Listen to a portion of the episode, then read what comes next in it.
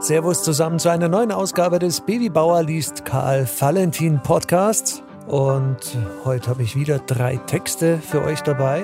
Zum einen den Brief an die Schriftleitung, dann einen Dialog beim Arzt. Und starten möchte ich mit einem Text aus dem Jahr 1944. Da muss man sich mal ein bisschen die Situation in München vorstellen. Da gab es schon heftige Luftangriffe. In dem Jahr sind wohl über 3000 Menschen in München gestorben. Und ich könnte mir vorstellen, dass das auch an Karl Valentin damals nicht spurlos vorbeigegangen ist. Er hat zwar offensichtlich nicht seinen Humor verloren, aber man hat schon so ein bisschen das Gefühl, dass er sich ernsteren Themen widmet. Deswegen jetzt aus dem Jahr 1944 der Text im Jenseits.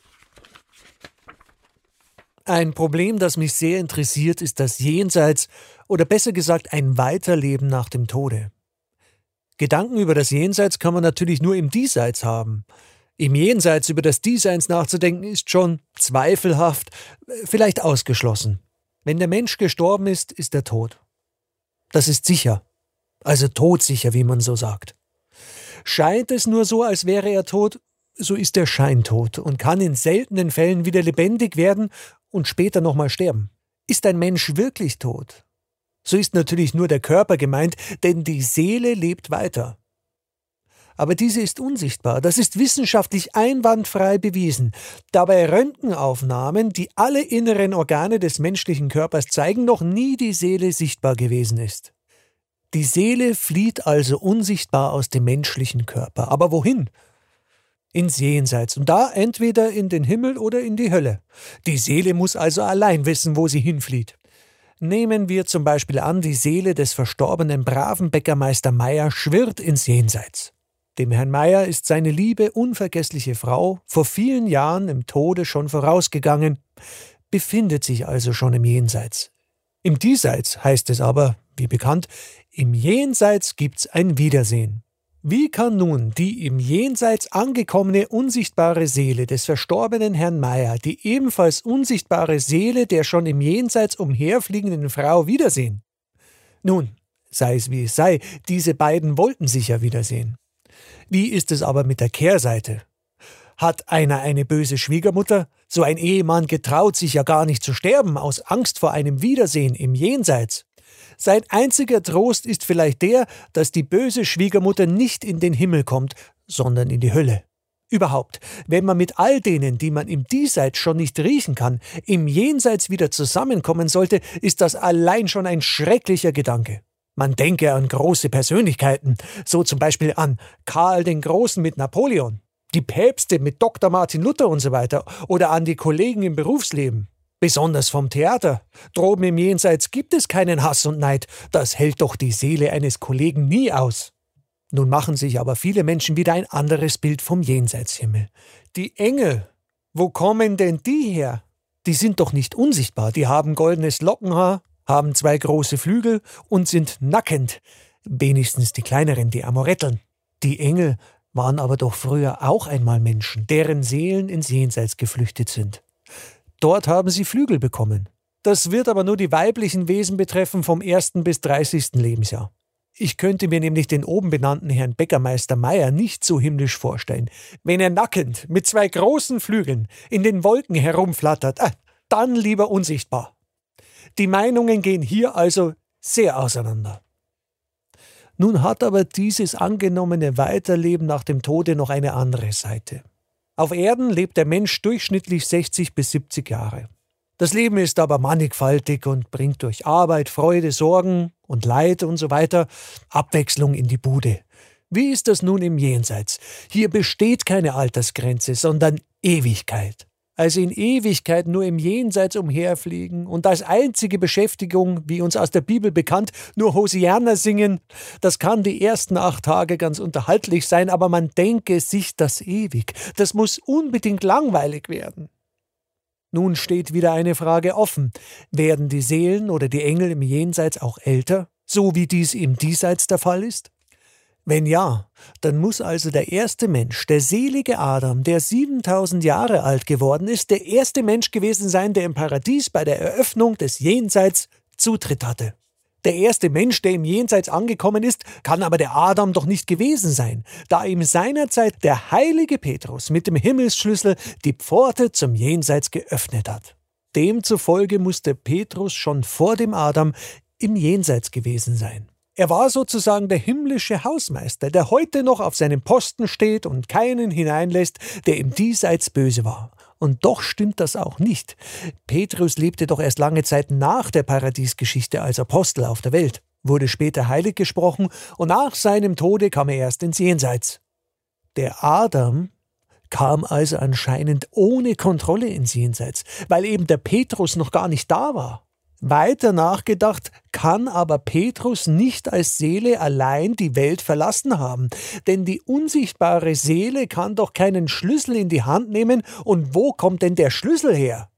Im Gegensatz zu allen anderen Jenseitsbewohnern, die müßig umherfliegen, wird dem Petrus als einzigem nicht langweilig werden, denn viele Jahrtausende das Himmelstor auf und zusperren ist ausreichende Beschäftigung. Wenn Wissenschaftler befragt werden um obige Angelegenheit des Weiterlebens, so ändert sich die Sache wiederum. Diese behaupten nämlich, dass es schon seit vielen Millionen von Jahren Menschen gibt, die inzwischen längst gestorben sind und jetzt das Jenseits bevölkern. Wie viel unzählige Trillionen Seelen im Jenseits schon weiterleben, ist niemals zu bemessen. Dabei geht das immer so weiter in aller Ewigkeit oder wenigstens so lange, als die Welt besteht.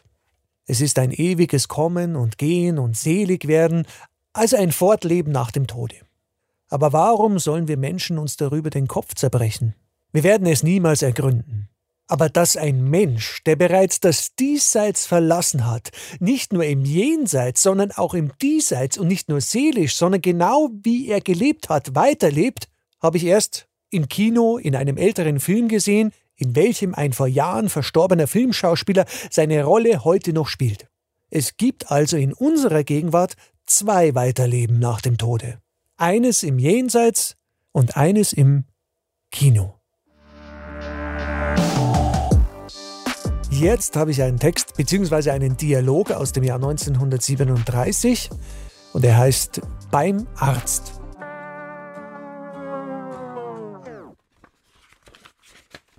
Darf ich bitten? Der Nächste? Grüß Gott, Herr Arzt. Grüß Gott, Herr Meier. Na, wo fehlt's? Oh mei, Herr Doktor, mit meinem Magen stimmt's nicht mehr recht. Jetzt mal, wenn ich gegessen hab, dann hab ich den Magen so voll. Ah, das ist doch keine Krankheit, das ist doch äh, ganz logisch. Wenn Sie in den Magen was hineintun, muss er ja voll werden. Äh, wie ist es denn, wenn Sie nichts essen? Ja, ganz das Gegenteil. Dann fühle ich so eine Leere im Magen. Na, sehen Sie, dann ist doch Ihr Magen in Ordnung. Aber wie, wie kommt denn das dann, dass ich beim Stingsteigen so schnaufen muss? Ah, da muss ein anderer auch schnaufen. Aber das hängt doch nicht mit dem Magen zusammen, sondern mit der Lunge. Auf der Lunge bin ich gesund. Da fällt mir nix, trotzdem ich mir vor zwei Jahren einen Fuß gebrochen hab. Ach, so einen Fuß haben Sie sich gebrochen. Aber wie ist denn das passiert? Ja, zu viel Alkohol hab ich erwischt. Also, am Alkohol können Sie sich doch nicht den Fuß brechen. Ja, freilich. Besoffen war ich und da bin ich auf einer ausländischen Bananenschale ausgerutscht und hab mir meinen eigenen Fuß gebrochen.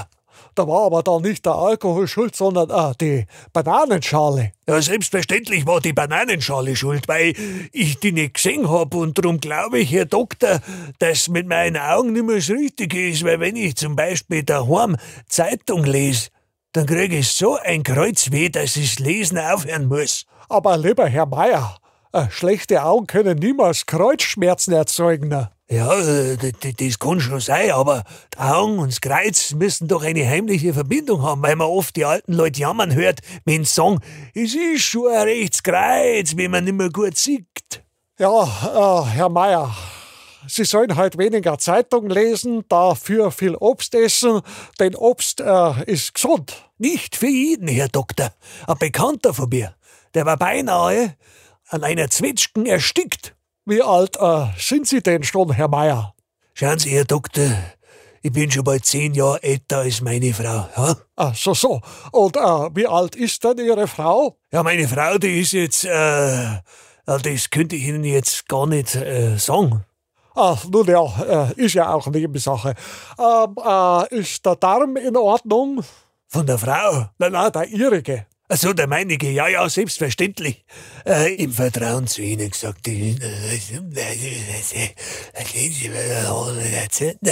jetzt nur bei mir mit mir und tun, Dinge. Ach so, so, ja, ja. Äh, na, dann, dann lieber nicht.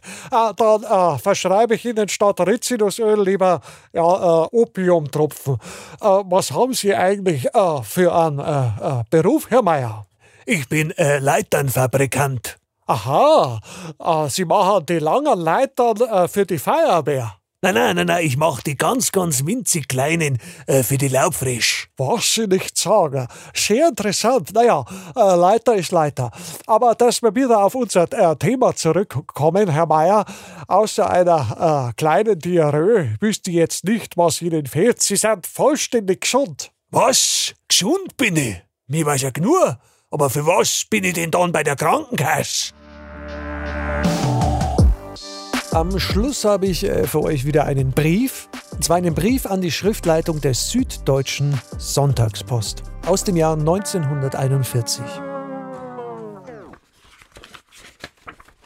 München, den 21. Februar 1941. Sehr geehrte Schriftleitung, heute, am 21. Februar 41, erhielt ich per Post das Honorar von Reichsmark 5. Ich wiederhole, Reichsmark 5. Sie können sich den Jubel meiner Familie kaum vorstellen, als der Geldbriefträger die Geldscheine auf unseren Tisch flattern ließ. Meine Frau vergaß sich in meiner Gegenwart, umarmte den Geldbriefträger und küsste ihn inniglich. Meine Tochter, 29 Jahre alt, stand vor Freude auf dem Fußboden Kopf, in Gegenwart der Eltern ein widerliches Bild. Wir gaben uns alle drei die größte Mühe, dieses Ereignis überhaupt fassen zu können. Als der Geldbriefträger unsere Wohnung verließ, winkten wir ihm noch lange mit dem Sacktuch nach. Da meine Frau nicht gleich eins zur Hand hatte, nahm sie in der Eile den Fußabstreifer, übrigens Friedensware aus Kokosnussfasern, und meine Tochter warf ihm Handküsse nach. Dann setzten wir uns zusammen und berieten uns, was wir um den Betrag alles Neues anschaffen können. Wir notierten uns. Ein Paket Zahnstocher 20 Pfennig, ein Paket Zündhölzer 35 Pfennig, ein neuer Putzlumpen 60 Pfennig, eine Schachtel Stiefelwix 18 Pfennig, eine Schachtel Fim 20 Pfennig, ein Paket Imi 22 Pfennig, ein Pfund Salz 16 Pfennig, ein Bleistift 15 Pfennig, ein Radiergummi 10 Pfennig und so weiter. Da ich seit fünf Jahren auch im Film keinen Pfennig verdient habe, trotzdem erst in der letzten Nummer der Zeitschrift Das Reich zu lesen ist, dass ich auch im Film zu gebrauchen wäre, siehe Beilage, freut es einen doppelt, wenn auf einmal so ein großer Batzen Geld ins Haus kommt. Nun könnte ich für die nächste Sonntagsnummer eine kleine Arbeit liefern. Es ist nur eine Schreibmaschinenzeile zu 25 Pfennig, siehe Beiblatt 1. Den Betrag bitte ich mir per Postanweisung übersenden zu wollen. Haben Sie auch Verwendung für kleine Wortwitze zu 5 Pfennig? Siehe Beiblatt 2. Die mir angebotene ständige Mitarbeit bei Ihrer Zeitung kann ich leider nicht annehmen, da ich die halbe Nacht als Aufsichtsrat und Präservativverleiher im Freudenhaus in der Sennefelder Straße 5 beschäftigt bin. Mit deutschem Gruß Karl Valentin. schon wieder rum. Eine neue Episode von Baby Bauer liest Karl Valentin. Schön, dass ihr bis zum Schluss dabei geblieben seid. Wie immer gilt, hat es euch gefallen, geht auf iTunes, lasst gern fünf Sterne da und schreibt einen schönen Kommentar. Und heute möchte ich noch einer Person besonders danken, und zwar den Karikaturisten Bernhard Prinz. Der hat mir nämlich einen wunderbaren Karl Valentin, den er mal vor ein paar Jahren gezeichnet hat, zur Verfügung gestellt für mein Cover für den Podcast. Also wenn ihr euch das Cover mal genau anschaut, das ist vom wunderbaren Bernhard Prinz. Könnt gern auch mal auf seinem Instagram-Account schauen. Äh, gibt's fast täglich neue Bilder, die er gezeichnet hat, zu sehen. Und er ist ein super sympathischer Typ. Würde mich freuen, wenn wir uns wieder hören, spätestens in einer Woche. Bis dann, euer Baby Bauer.